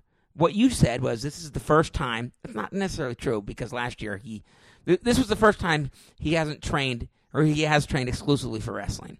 Last year was I didn't say that. okay. Well, then I'm putting words in your mouth. But okay, so this was the first. This is the first year or second year What I He's said trained was is this, exclusively for- He didn't wrestle in the big time prestigious tournaments in high school, and that he only wrestled 12 matches in his redshirt year. Sure. So he's still getting acclimated to competing at the D1 level. Yeah, and I was just hoping for a bigger jump. I, I thought that, you know, all right, all right. He graduates from high school. He is an amazing three sport athlete. Athletic is all get out, and and we hear, oh, just wait until he starts, you know, focusing solely on wrestling. And I'm like, all right, let's wait. So I, you know, I forgave some of his, um, you know, him getting tech fault against Dustin Plott, high school guy. You know, I forgave those types of matches was hoping for a bigger result this year. Was hoping for a bigger jump this year. Haven't quite seen it. I'm not going to lie to you. I think that he's going to man the weight admirably. But I'll tell you what, 165 in the Big Ten. Te'Shan Campbell knows all about 165 in the Big Ten. It's a meat grinder. it is a meat grinder, and I'm not sure that Romero's going to, as a freshman, have a ton of success. But like we talked about last week, you don't have to be a four-time All-American to have a good college career. I completely get the point you're making. What's his record so far this year? Is he undefeated? I think he's undefeated. He's undefeated. All right. So every time he stepped out on the mat to compete, he's gotten his hand raised. It may not be in the most impressive fashion. It may not be what we want to see out of him. You know, a lot of high scoring, explosive, um, dominating Dominant. matches. Dominant's the but word, yeah. this is what I can tell you. This is his second year of college wrestling. he's wrestled roughly 16, 17 matches, and he's only lost one. Okay, Yeah. so right. you're bringing me back. You're bringing me back with this guy. 165, Ben, you are right. It's especially in the Big Ten. It's as tough as any weight class comes, and he's going to have his hand his hands full with the likes of Alex Marinelli and Vincenzo Joseph and Isaiah White and Evan Wick and Logan Massa and all those guys. Oof. He's, he's going to have his hands full. Oof. But you know what? Everybody in that weight class is going to have their hands full. What we need to do is just temper our expectations, and as long as he goes out there and gets the job done every week, we're good. I want to see him wrestling hard. I want to see him attacking. What I don't want to see is a guy like Te'Shan Campbell was last year at that weight class, who comes second semester couldn't win a match to save his life. Most probably because it was the weight cut. Yeah, weight cut. No, and I think that Romero's going to battle, and I and I think he's probably an NCAA qualifier type guy this year, He should qualify. and that's great. Absolutely. But I mean, don't don't think that he's just going to start sneaking in the rankings. You know, he's gonna ha- he, he's gonna have to do something special to you know be a top fifteen guy. I agree with you. I. I don't disagree with you there. Right. Um, Well, I'll I'm tell a- you what. This one- next weight class, 174. This is where I think it gets really intriguing for the Buckeyes. Well, I'm afraid to ask you whether or not it's a, a weight class up for grabs because last time I asked you, you, you shot me down so quick. But is it a weight class up for grabs? Do I think it's contested? Yeah. 100%. yeah, I baby. think we are going to see this weight class play out all year long. And I tell you, Ben, I watched some of Smith's matches and just looking at statistics, I'm not so sure he's not going to be the man this year. Agree. Agree wholeheartedly. And the, and the reason why I'm excited for Smith, our shiny new toy, right? Everybody loves the shiny new toy. Always. It's because he scores points and he's offensive. He is the exact opposite of what Te'Shan Campbell is in terms of an offering at 174. He is constantly offensive. He Is you he know, offensive or offensive? He, he well, he's both. He's both. but you know, offensive only. He put up eight points in the finals here. Now, uh, uh, um, uh, for people that don't, don't know, um, Ethan Smith lost twice to Te'Shan Shan- Campbell in some tight matches at the wrestle offs. Was it 2 0 or 2 1 in the wrestle offs? Well, they wrestled twice. They Campbell It was best out of times. three, so they only wrestled Oh, twice. 2-0, 2-0. Okay, Campbell 2-0. beat Campbell beat him both times. I couldn't remember. But Ethan Smith gets his revenge, and he scores some points while he's doing it. He's a pretty offensive guy. Like I said, really good attacks for a 174 pound wrestler. Um, he was a, uh, like I said, I think he was ranked the top 50 in the recruiting class. So it's not, you know, out of the realm of possibility to think that even though he just beats Te'Shan in a the Ohio Intercollegiate Open, that he's going to get the starting job. But I think that that's still a contested weight class.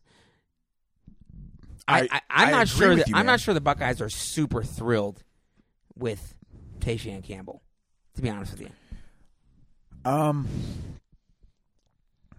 I'm not going to pretend to be in the coach's head. What I will do is tell you, as a fan and as a as a follower of the sport and as a fan of the Ohio State Buckeyes, Te'Shan Campbell to this point, minus his one big time win over Anthony Valencia last year, uh, has not been what I expected him to be. I mean, he went two and two at the NCAA tournament last year. Um, that's what he did the year before. Similar to when we talk about, eh, we thought that Te'Shan might make a jump. When- Absolutely, when he when he gets exactly. you know, and so we he didn't, and he went two and two at the NCAA tournament last year, the, the same as he did as uh, for Pitt as a sophomore when he, he transferred from the University of Pittsburgh. Go Let me, let me play devil's advocate here, though. Okay, Yeah, I, I'd love it because if you're going to tell me Te'Shan Campbell's going to be the next All American of that weight class, that's I'm not listening. that's not what I'm going to say. But what I'll say is this: Look, you make a good point there. He went two and two at the national tournament last year after having a horrendous second semester of the season. Okay, terrible. I mean, terrible. Big Ten is Terrible. The Big Ten that was that was a meat grinder. He goes out, he wrestles Navy, he wins, right? Oh yeah, Absolutely wins. He goes He had out. to come back, come from behind a little bit to do it though. He goes out into this tournament, and just like Ethan Smith, Te'Shan Campbell scored some points. Scored he, had some a- points. he had some bonus point victories, I think two out of three matches or whatever. And then again, you're looking at a finals match against a teammate. And we've talked There about this. We've talked about this. Those matches are different. Now, I think it's too early in the season and too limited of results to say Te'Shan Campbell has not made that jump at a weight class that is conducive to what he should be wrestling at. Last year, he should point. not have been at 165. So that was his only Okay, option, right? it was his only option. So maybe this year, minus this match against Ethan Okay. Smith, all right, at 174. Let's see what he's got. The, the interesting thing is going to be, I'm not sure the Buckeyes are going to be in too many more tournaments where they can enter multiple guys at the same Right. weight class. But not need, not needed. You give them both in the Big Ten. Who's going Reno? You mean Cliff Keen? Yeah, Yeah, uh, it's in Reno, right? Or is it in Vegas? It's in Vegas. It's, I'm sorry, It's it's, all in Vegas. good. Yeah, CKLV. No, I'm The sorry. only reason why I said that is because I think that Reno does have a tournament. Yeah, they do. Um. Remember, Penn State missed it because they're Oh, oh, don't even bring that up. they're playing at ice. Um, can't I can't remember. Can you invite? Can you enter multiple people in Reno? Or excuse me, Eric, No. you got me going. No. Um, I don't know yet. I don't think it's an open. Well, they got it's it's an invitational. It's not an open. So they got two duels. They got two duels coming up at Arizona State, and uh, uh, one of Who's going Zahid? Well, he's at seventy uh, Four. eight eighty four. Oh no, he's at seven forty. He's 74, Yeah. Ben. They're gonna say, Ethan Smith, if you go win this match, you get Cliff Keen, baby. Ethan, go- we're gonna give Te'Shan Cal Baptist. I totally see like like honestly, I totally see like Thursday night both Smith and Te'Shan came and walk into the coach's office. I don't feel good. Yeah, they're gonna say, Let no, let Shan go. Let Smith go. but they gotta have to wrestle Cal Baptist. so Tom Ryan's gonna be like, Shan gets Baptist. Ethan, he's a senior. Um, we're gonna we're gonna run you out against Zahid, but if you win this match, you're gonna start for the rest of the year. I mean, I, I honestly think it's more like this. Like Tom Ryan goes, "Listen, Shan, what's one Valencia to another? We've seen what you Oh, can do right. against Anthony. Just go out and get the two on roll, two on one Easton tilt. That's all you got to do to beat Right, Zahid. right. No, that is going to kind of screwy. That is going to be screwy for who actually goes to Cliff Keen. Exactly. Because y- you can't. They're both. I guarantee. I shouldn't guarantee anything. They actually might not take both. They might only take one out there. Out west, Yeah. no, they're going to take both. You, you take both in Well, situations then like Shan's going to get one match and Smith's going to get the other, and then whoever. Look, it- Who knows? as much as we can bullshit and joke around, um, neither one of them's beating Zahid. It doesn't matter who you. Are. Oh, are. God, okay? no. So it doesn't matter. And It would be and both nightmare. of them, and both of them should beat Cal Baptist. Okay, Right. So I don't think. Uh, Whatever happens this weekend is not indicative of who has that starting spot the rest of the year. I do think Ben, uh, going back to the original point, this is going to be a weight class that's contested all year long. We're not going to know for a long time, won't. and we're not going to know based on who they even send to Cliff Keen. We're Absolutely. not going to know. No, and, and I think that Shan's going to get a little bit of rope. I think so too. I think he's getting a little bit of rope, and rightfully so. Dude's won four matches at the NCAA tournament in two years. Now, So- the only caveat is do they go, hey, I get it. Shan won the wrestle off, but Smith won the last match in a tournament competitive setting. Yeah, I That's think. the only that's the only thing I can say. All, all I know is this is we're going to find out over the next couple of weeks. yeah, yeah, yeah. I'd say probably over the next two months. That, that sounds like a long ways away, but maybe a month and a half. We'll we'll see them both probably, and and I think that um, if I if I'm a choosing man, I'm going with the commodity, and I'm probably taking Te'Shan to be the starter at the end of the year. Um, you know, we got a guy who's like I said, one he's four and six at the NCAA tournament in three years. That's that, that's not anything to slouch at. That he's he's won four matches at the NCAA tournament, and we got Ethan Smith, a redshirt freshman, who you know hasn't really. Uh, you know, he has, it's not like he's shown out. It's not like during his redshirt year he had wins over top twenty opponents. No, but okay. For the sake of you and I of always having the same opinion and and, and comment on things, I'll, Sure. I'll play the devil's advocate again. Um, you talk about a proven commodity. What Te'Shan has proved to us is that he couldn't win a match in the second semester until the national tournament. I get you. Okay, I get you. maybe it was weight class, maybe it wasn't. We have a guy like Ethan Smith who's going out there battling, scoring a lot of points. Just won the last match against Campbell. So. Uh, I think it's going to be fun for Buckeye fans to follow all year long. I think Cleary it's gonna Hayes. be- it's going to be. I don't think it's Cleary Hayes. I don't. Okay. Well, well I, what I meant by that is, hey, it's awesome to have backups that It's- are NCAA qualifier. absolutely. That's what I meant. Yeah. It's, it's I think it's to have be backups that are NCAA qual, qualifier qualifier level. You're right. It's going to be great for the fans to follow. It's going to be a tough decision for the coaches to make because ultimately you got a guy who's a senior and a guy who's a redshirt freshman. So whatever choice you make could end one guy's career and it could off, you know, start the other Could guys. propel another. It could propel another, or you could make the decision that says we're going with the grizzled veteran, and maybe Te'Shan has that fairy tale ending where he gets on the podium. Who the who knows? Now, 184, Gavin Hoffman. Gavin Hoffman. Um, I'm excited to see him in a Buckeye singlet. dude, It won't be till next year. Bottom line is this: 184 is Mymar's spot. That, that's a given. Obviously, Hoffman's wrestling 184 at this open tournament. He would wrestle there anyway. Mymar is out there prepping for the U23 Worlds. But I will say this about Gavin Hoffman: he's going to be really, really, really good. And I'm not sure many people from Ohio, speaking about casual fans, understand how good this guy is going to be. Oh, he was like an excellent. I think he was like a number one ranked recruit in his weight class coming out of high school from PA. in a year where there was a lot of big time recruits coming out of high school in general, I don't think people truly understand or appreciate just yet what we have in Gavin Hoffman, but I think he's going to be special.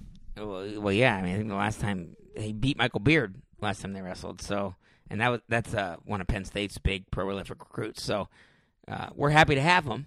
Thank you for crossing over that uh, Pennsylvania Ohio line, and uh, we look forward to seeing you kick ass this year and uh, taking over whatever weight class you want next year. Let's talk 285. God, I feel good right now. I God, feel, I feel good right now. I feel much better now than I did two weeks Woo, ago. big deep breath, baby. I mean, I'm not talking podium yet. Well, no, I mean I'm not talking podium, but holy shit, I thought we were gonna be thinking barely, barely qualifying for the NCAA tournament. I think we still are. No, no, no, no, just... no, no, no, no, no. I don't think so, Tim. I think Singletary had a great day. Great day. Great day. Um, this is another guy. Look, heavyweight. He scored a ton of points. That's Love what I'm that. talking about. He proved that he could hang with bigger guys, like guys who are big at 285. Like Cameron Teacher. Cameron Teacher. D2 runner up. Big old heavyweight. Huge. And he had an amazing win over the shiny new toy Right. at 285. Mason Parris. Mason Parris Right. from Michigan. And you know what's funny? And is it was, I- a, it was a dominating win. 15 to 9 but i'm actually more impressed with the um, him beating cameron teacher who's from notre dame college who's a d2 school which is a Central Crossing, Ohio Yeah. High School. dominant kid dominant yeah i mean he's a d1 he's a d1 level wrestler two-time d2 runner-up um, from a really good wrestling school in notre dame college every bit of heavyweight Absolutely. and mason Par- or excuse me chase singletary goes out and beats him Sudden victory. yep sudden victory, but even better. To me, that's look, when you go out and you you're scoring 15 20 points a match leading up to the finals, including a big win over Mason Parris who just had that big win over Matt Stencel from Central Michigan. guy, Stencel. Ranked guy, pinned him. he did pin him in like 15 seconds All right, and then you make the finals of your first collegiate tournament as a starter, he's quasi starter. We'll, we'll say Quasi, yeah. starter. starter. I mean, for all intents and purposes, he they running him out. he didn't start the duel against Navy, Right, but So- he, they running him out. I, I Yeah. hear you. I hear you. Um, and then you make the finals against a very good, big heavyweight and Cameron teacher, like you said, D two runner up. All right, the guy's legit. Times two. Okay, guy's legit, and you're able to not only get the win, but get the win in sudden victory. Which to me, it it goes back. Whenever you can get the win in sudden victory, that's mental fortitude, in my opinion. Right. and that's what you need at that level. Yeah, you're, you're right. I'm not. I'm, I'm not. I'm not helping him. You know. You know, wax his metal yet. But what does that mean? I don't even. What does that? Where am I going? What's he waxing? What are you helping him wax, I don't, Ben? God knows. I don't know. And the funny thing is, I didn't even mean that as a joke, which is the funniest part about it. No, um, heavyweight's down this year, and I feel a lot because because everybody's like free Mason Parris. Let Mason Parris wrestle this year. They please. will. Mason Parris. They is will. Gonna, Mason Parris is going to be the All American, maybe title, not title contender, but All American type guy. Well, you know, we got a dude named Chase Singletary to just beat him fifteen to nine. You know, he- he's okay. Deep breath. He lost. That's the thing. We were all upset because he lost to Traub and Wrestloff. Again, What do you say? teammate versus teammate. Boom. And he beats guys that Traub didn't beat, and he ends up finishing higher than him. We all knew that Mason Singletary, excuse me, Singletary was going to be the starter this year. He's the money man. Yeah, he's got all the you know he's the one getting the scholarships. Awesome to Traub. Traub's hey again a backup that wins Division One matches. That's pretty cool. That's pretty cool that we have a backup that wins Division One matches. But uh, Chase Singletary is going to be your starter, and I think all Buckeyes should be breathing a deep sigh of relief because he's at least a qualifier. He's at least a qualifier. I think he'll qualify. Absolutely, I think he'll qualify, and I think going forward after this tournament right here, he is the starter. Um, confidence. barring, barring Maybe some some confidence. unforeseen circumstance. Comp- you talking about my confidence? In No, him? no, no. Maybe he's got some confidence in himself. I think guys at that level, they always have confidence in themselves. But you're right, Ben. This is a tournament where he's like, "Look, I went out, I beat Mason Parris." I beat Cameron Teacher, who beat Gary Traub. I've proved I can compete at this level. I'm ready to rep now. Right. I think that's right. I like it. I think that's right. All right, so there's our there's our Buckeye roundup. Always got to do that, right? Yeah, baby. All right, let's go ahead and transition to the next thing. All right, you shot me a text the other day talking about let's pick a couple of stock up, stock down after the first two weeks of the season. Yeah, baby. I thought that would be fun, right? No, it is fun. I, I think it's a great idea. I love talking about this kind of stuff. So I'm going to go ahead and let you kick it off. You want to go positivity or do you want to go negativity? Let's go. One positive, then one. One positive, then one negative. Because we, we have both have a couple stock up, stock downs. That's confusing. Let's go stock down first. Oh, stock down. Let's go stock down first. All right, All Ben. right, don't buy this stock. Do not buy the stock. Give me your first one, and I I, I got a You feeling. know I know, know I know who Red. you going. Oh, you going you know Chad? Chad You got Red. you got to go Chad Red. Chad Red, 140, 141 pound um, NCAA seventh place finisher, All American last year um, for Nebraska. Starting out a little tough this year. He's he's lost uh, two matches. Lost one to Michael Finley from uh, Utah Valley University, and then one from, one to Sam Krivus, who's actually a pretty solid wrestler from UVA. Look, bottom line is Chad Red had a really interesting season last year. Started the season kind of up and down, up and down, up and down. Hey, we're seeing that again this year. Seemed to put it all together. Lost first round at the NCAA tournament last year. Came all the way back to take seventh place. You know, I don't know how much to read into Chad Red's losses this year, but here's what I'm concerned about. He lost. He also beat Nick Widman from Drexel two to one. Woodman's got a career record of four and sixteen. I don't know if Chad Red's firing on all cylinders right now. Again, like I said, Krivus two and two at the NCAA tournament last year, real solid. We got a returning All American. You thought he might be able to jump some levels from his freshman to sophomore year. Not looking like it right now. Stock down, Chad Red. I think Chad Red is an obvious choice for this this week, and everything you said is spot on. Um, I will say that you know his his match against Matt Findlay was a rematch. I think they faced each other in Akron a year or two ago when Findlay was awarded four points when Chad Red was basically tossed on his head and knocked out. So this was kind of a rematch. Uh, Chad Red looking for some revenge, and it didn't happen. The thing that concerns me the we most, award Chad Red no points, and may God have mercy on his soul. yes, We're going Billy Madison. We're going Billy Madison. I like that. Um, even in his win over Nicholas Widman of Drexel, he won two to one. He didn't score a single takedown that match. Okay, so that's concerning to me. He had a hard time getting his offense going this weekend. Um, I'm not sure if it's weight. I'm not sure if it's beginning of the season. I didn't think about weight. But like you said though, Ben, it's it's he had this type of season last year where all regular season from the get go, he had a lot of head scratching losses. Like, wait a minute, this is Chad Red, top recruit in the country with you know a- Beat an- Nick Lee to win a state title. an amazing resume, and then here he is taking all these losses along the way. But ultimately, he put it together and became an All American. So. I agree with you. He's a definite candidate for stock down. Well, I'm selling the stock on him right now. Doesn't oh, mean when oh, I'm not low, buying I- it. I'm not buying it, bro. Yeah, but when it's real low, I might buy it. I'm not Because- buying it. because because let's be honest. Chad Red's caught up in those Trump trade wars, man. I ain't Oh, buying it. I ain't oh. buying it. oh. I ain't, but but I tell you what though, I, I do think that Chad Red's you know got the pedigree to make some, make some noise. But hey, let's be honest, dude, stock down. Who you got on the first stock down, my friend? All right, stock down. Listen, he's never been on the podium. That's okay though. He comes in ranked ninth by most prognosticators. John Van Brill from Rutgers. Ooh. All right, goes 0 2 this weekend.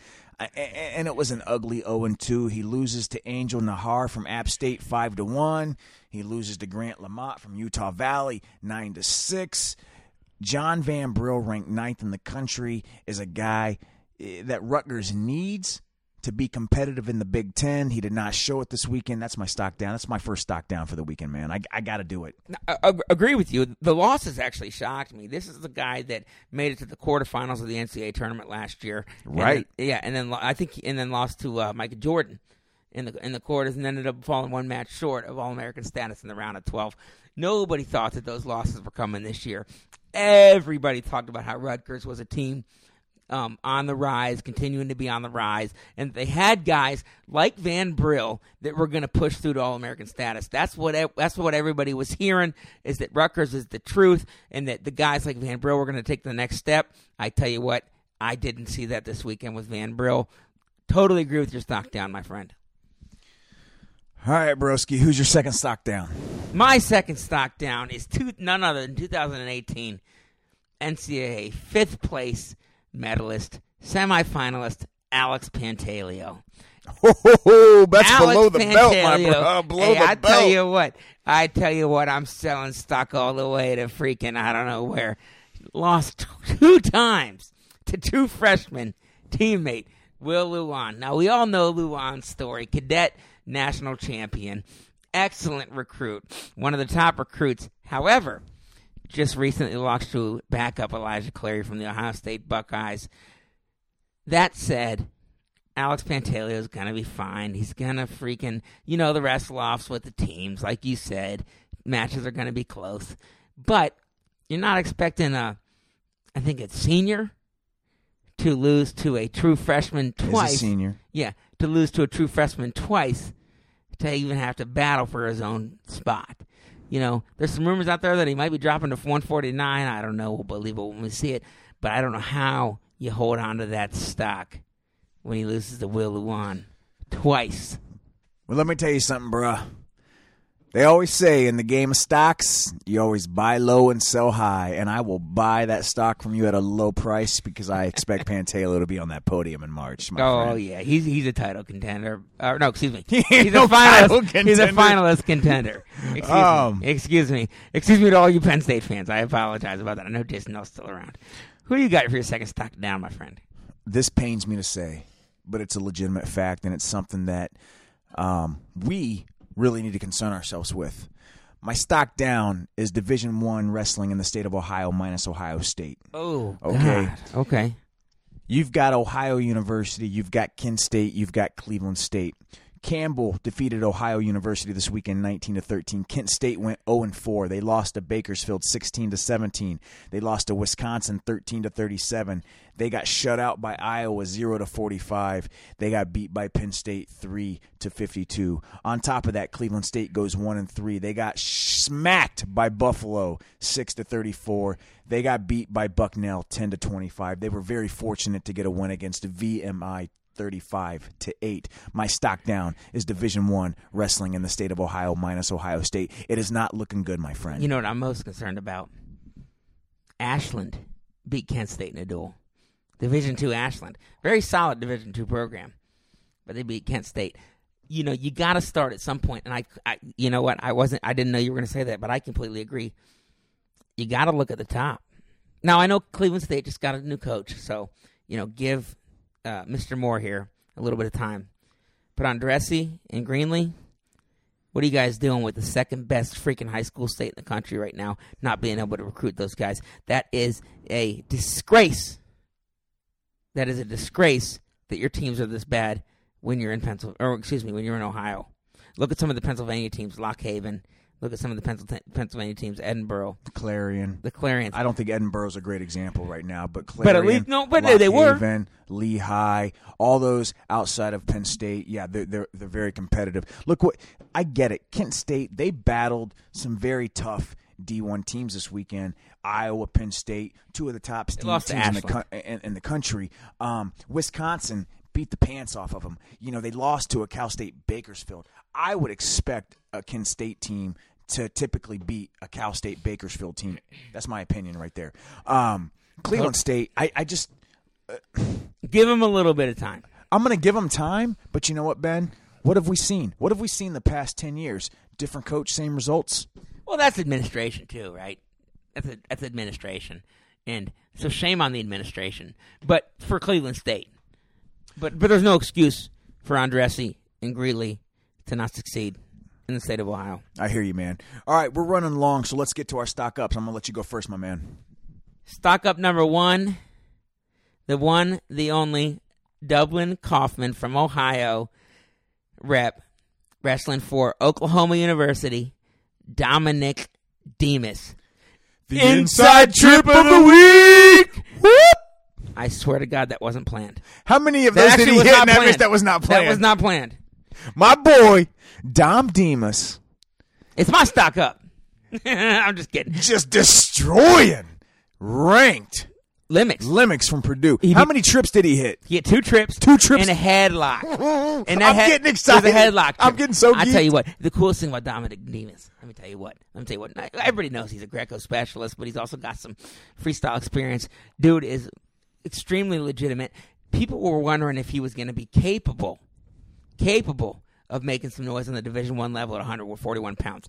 Not only does he destroy Nate Limmex with two inside trips, and I tell you what, let me talk to you about those inside trips. He almost sets him up from ducks. So he hits that. We duck- saw that in high school. Yeah, We saw it in high school. He hits the duck, and then people try to wrap that arm over because they're, they get ducked on. Oh, and it man. just- it- all they do is it gives gives him the underhook for It's that like- inside trip. It's honest, like, bro, you're going to your back. Yeah. He, he so he tries to go duck, and then he catches the head and freaking outside trip. It was an outside trip headlock.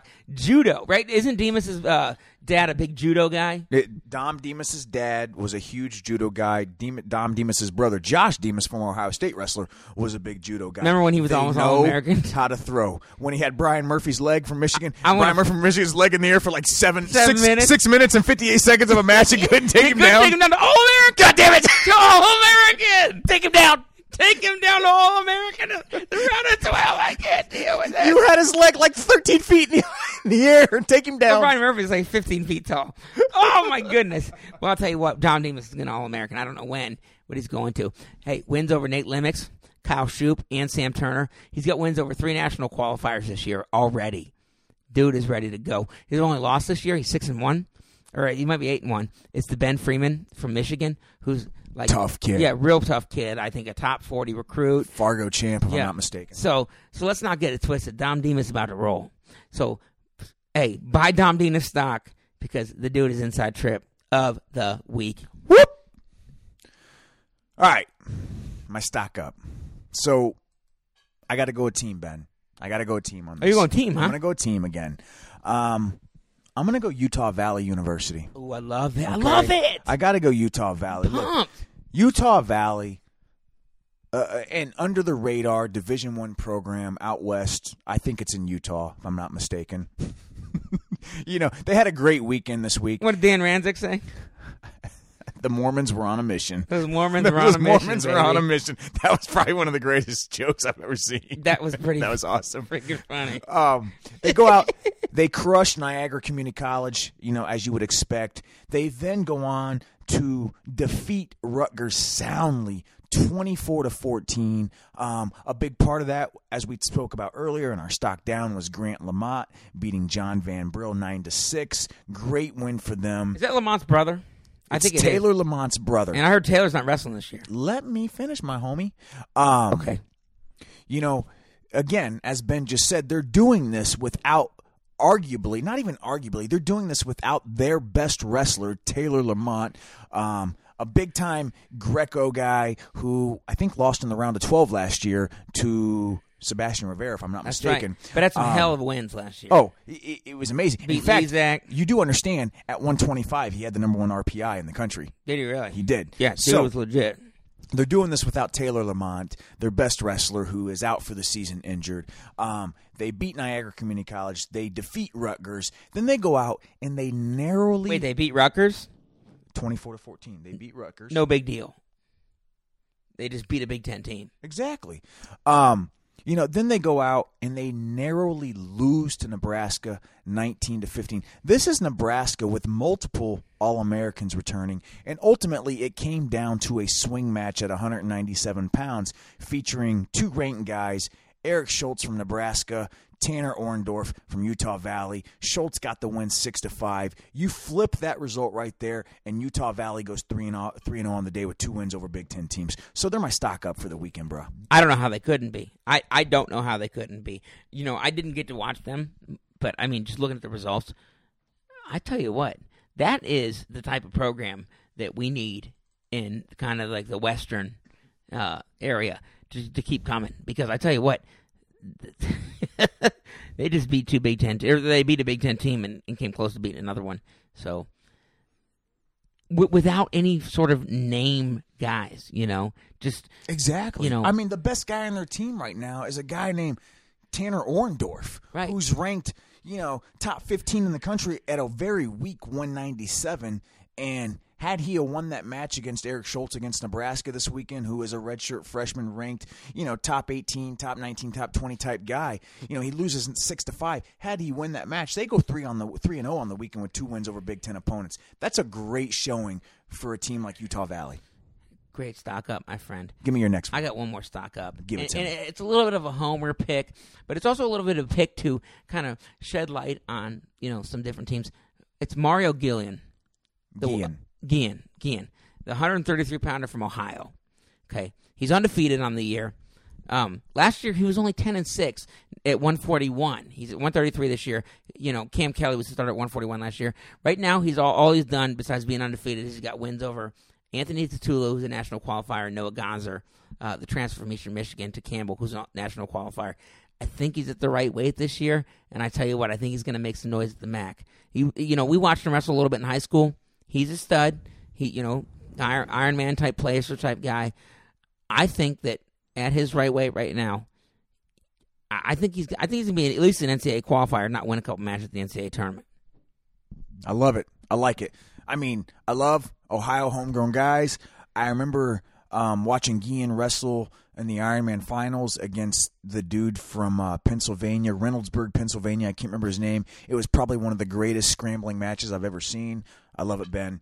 Um, we're getting long, so I'm going to go ahead and just throw out my second top uh, stock up. Yeah. it is another n- another team. Okay. Um, I got to go Buffalo, man. Ooh, I love Buffalo. it. I love it. Two weeks into the season, Stutzman. again, Coach Stutzman, probably one of the most underappreciated coaches in the game. They win, they, they, they lose their opening duel against Wisconsin, but they battled hard. Then they go out, they go three and zero at the Bucknell duels. They beat Bucknell. Um, uh, uh, gosh, they beat Bucknell like uh, it was twenty five to twelve. They beat VMI thirty five to four, and then they just crushed Cleveland State thirty four to six as well. I think what Buffalo's showing is that, that, that is that they're not bottom barrel. You They're know- trying to say, look, we're not the top of the, you know, we're not the top end guys. And Remember, they battled Wisconsin. They did exactly. Yeah, You- they uh, lost. there was a and it couple was matches, 25 though. to 12, but they battled them There was tough. a couple matches that could have been flipped. Agreed. That I mean, made it, would have made it close. You know, Stutzman actually took me on my recruiting trip to Bloomsburg. Did he really? Yeah, he was the Bloomsburg guy, and he drove me around in the golf cart. Funniest dude ever, man. He is. I can tell what. I, look, What do you know your name? What do you remember you? uh, maybe, Can we maybe get him on? We just get him on. I, I could probably get him on. He is the type of guy that is he he's good at drawing people in because he's just so friendly and so he's got a great personality. Gotcha. But at the same time, he'll make it work. He's the one that made. Remember when Bloomsburg actually had some success? You know I- what he's I- doing? Yeah. You know what he's doing? Like more than anything, he's doing what the Buffalo Bills can't do. He's winning some, winning some matches. He's winning. he's winning. I'm not sure the Buffalo Bills can do anything right now. But That's anyways, my. That's it. That's my stock up. My I, I stock love downs. that Buffalo. There you got. Um, man, we ran long today, but look, it's second week in the NCAA Division One season. Just wrestling all around is in full gear right now. We're so pumped, so excited. Ben, you got anything else to say, my man? That's it, baby. All right, that's all we got for you guys today. We apologize for the almost two hour podcast. Hope you enjoyed some of it. Shoot us some emails, give us a rate and a review, give us some feedback. That's all we got. As always, don't wind up on your back, bro.